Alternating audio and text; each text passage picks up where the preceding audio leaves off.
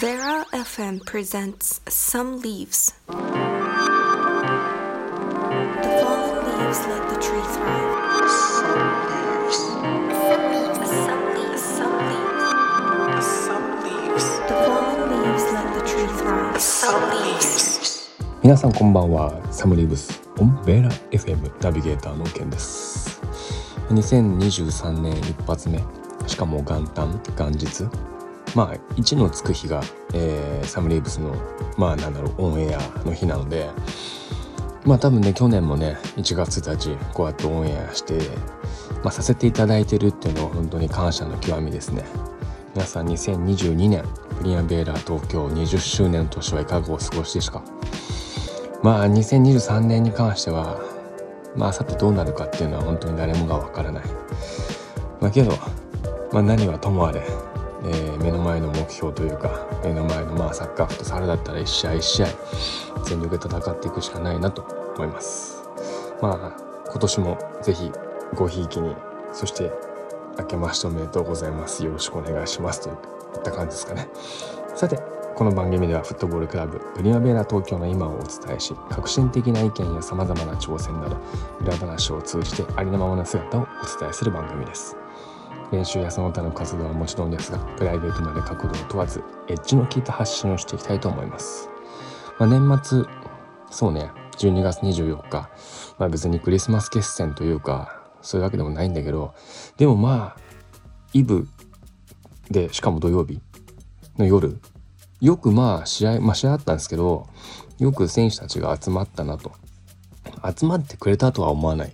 選手は試合やるのが当たり前のことだからでもちゃんと理解あってまあそこに帯同したっていうのはやっぱり嬉しいことだしそしてねうん、試合がまあまあまあ相手も格上だっていうのは十分分かってるわけよ。でも来てくれた選手というか来た選手は本当によく戦えてたと思います。あのやっぱりサッカーフットサルってもちろんね日本がドイツスペインに勝つっていうのはまあ10回やったら多分8回9回負けるんだと思う。でもその1回にいかに照準を合わせるかというかやっぱり気持ちの部分メンタルの強さがまあうちは負けてしまいましたけどすごいいい試合の入り方そしてまあキーパーが、えースタメンがいいし残り3分からマッキーもうこれはもうプラン通りだったんだけどマッキーをずっと出したいと思ってたのでマッキーが、まあ、ずるずるやられてしまうのかなっていうところをしっかりと試合に入れた入れてたっていうのはなんか同じピッチにいるまあ僕はフィールドですけど嬉しく感じましたね。そして選手たち若手の選手、えーまあ、若手っつってもねフータなんてもう30近いんだから若手ではないかもしれないけど、えー最初のセットが高志フータ、えー、早田哲、まあ、この4人が次なるプリナベーラを背負っていかなければいけないかなっていう僕は熱い気持ちで見てましたというかベンチからエールを送ってました。まあ試合結果はともあれ、うん、こうやって成長できる一つの過程は大事なので、まあ、2023年も若手ともどもそしてベテラン中堅、えーチームを引っ張ってくださる、えーサポートしてくださる、えーサポータースポンサー感謝を申し上げつつ、えー今年もよろしくお願いいたします。そんなチームのメディアコンテンツサムリーブスオンベーラ FM どうぞ最後までお付き合いください。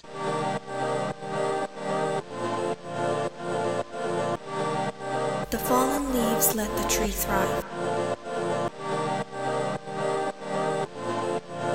This program is brought to you by Warlocks.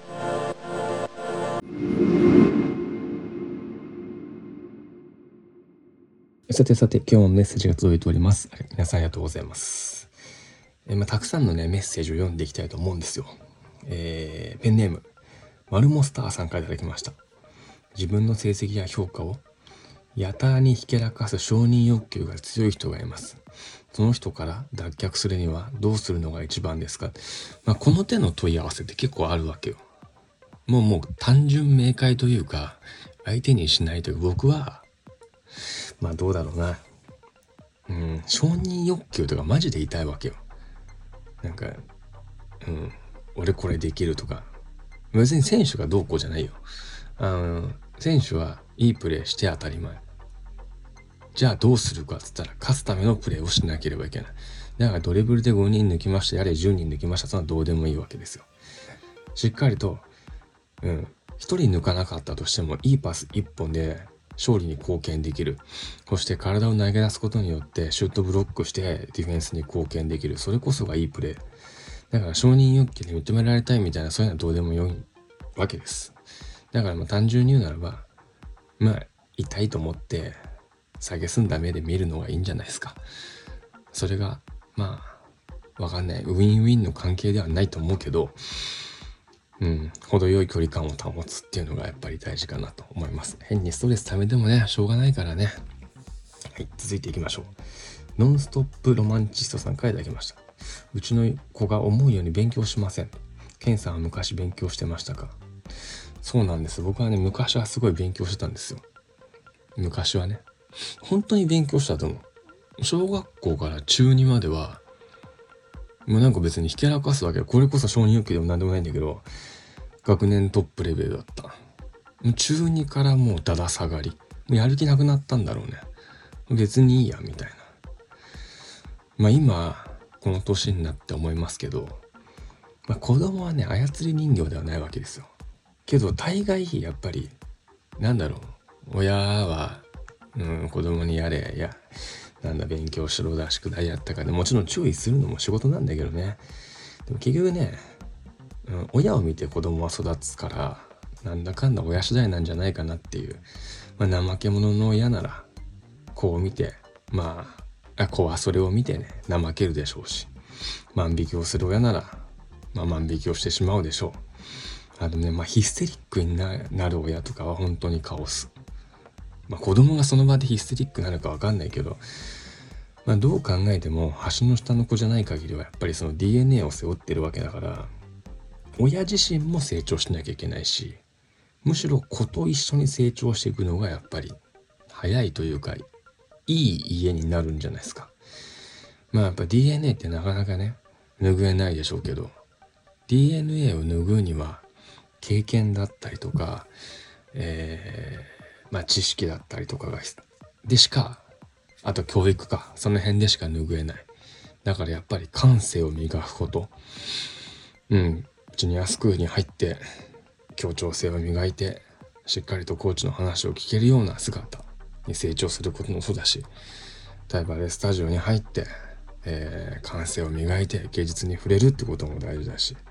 グリーンプロジェクトに来て自然と触れて土の温かさ風の冷たさ、まあ、その辺を感じても普段感じないことだから新たな発見があるんじゃないですか。まあそれができるのがプリンアベラだと思ってます。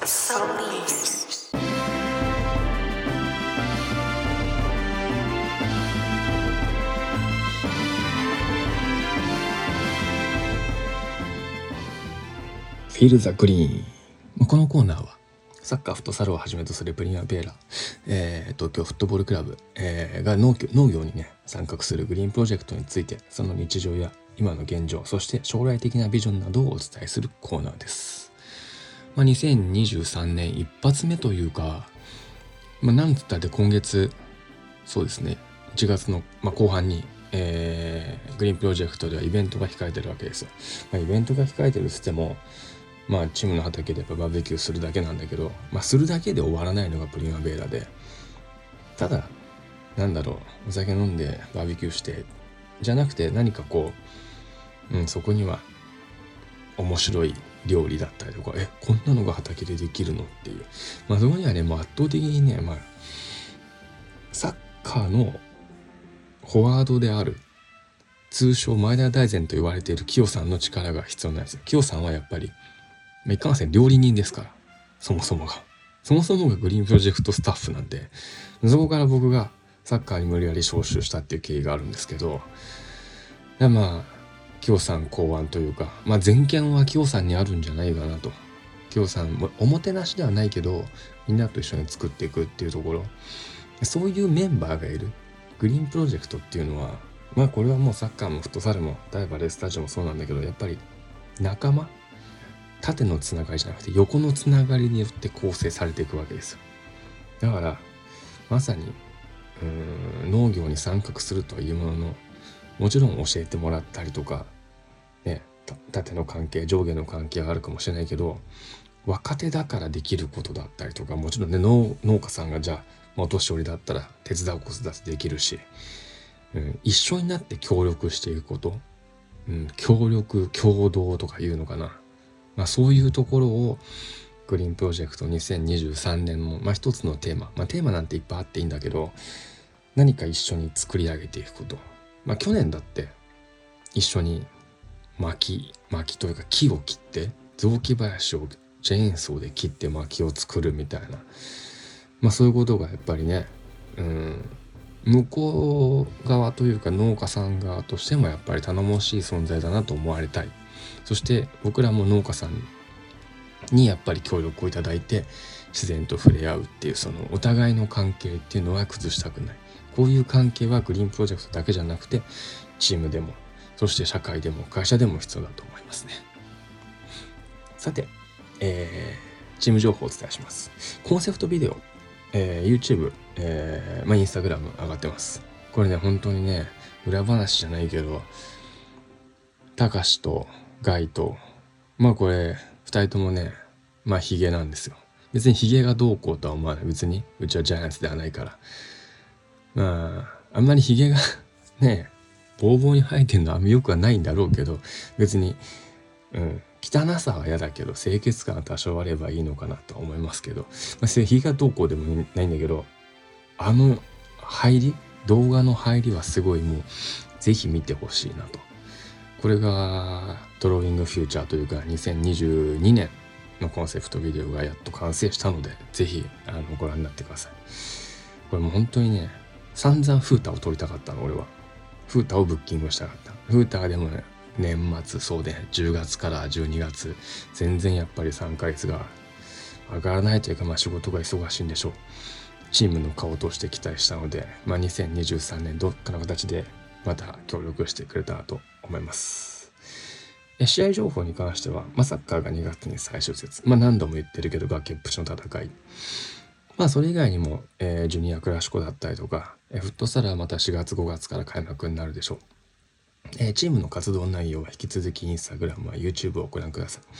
まあ、質問や投稿メッセージなどお問い合わせはインスタグラムのメッセージかメールまたはサムリーブス動画にコメントする形でも結構です。さて、ベーラ FM サムリーブスもエンディングの時間です。最後までお付き合いいただきありがとうございます。えー、まあ、2023年もぜひよろしくお願いします。まあ、変わらぬご指導ご鞭達、えー、サッカーフットサルジュニアのブリアンベラ東京、えー、グリーンプロジェクト、うん、ダイバーレスタジオ放課後子ども教室などぜひぜひごひいきに、えー、2023年のテーマとしてはあクロス・ザ・プリマベーラということで、えー、ベーラ FM サムリーブスいかがでしたでしょうか？またラジオの前でお会いしましょう。アクロス・ザ・プリマベーラお相手はナビゲーターのケンでした。グッドラック